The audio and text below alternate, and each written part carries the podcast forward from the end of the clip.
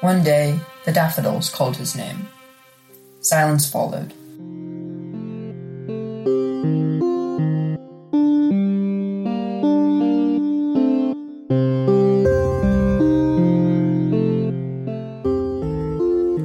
Such was common, in the green grass, as brown specks of summer poked through hillside patches.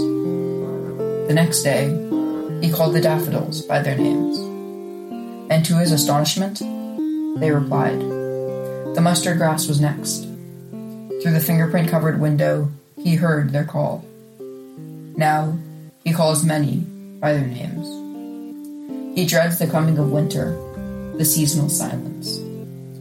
During those long months, his company is a field near a dissatisfied creek. That grass is quiet and lonely. It thirsts for rain like a desert traveler searches for an oasis. The clouds that pass overhead are often just a mirage.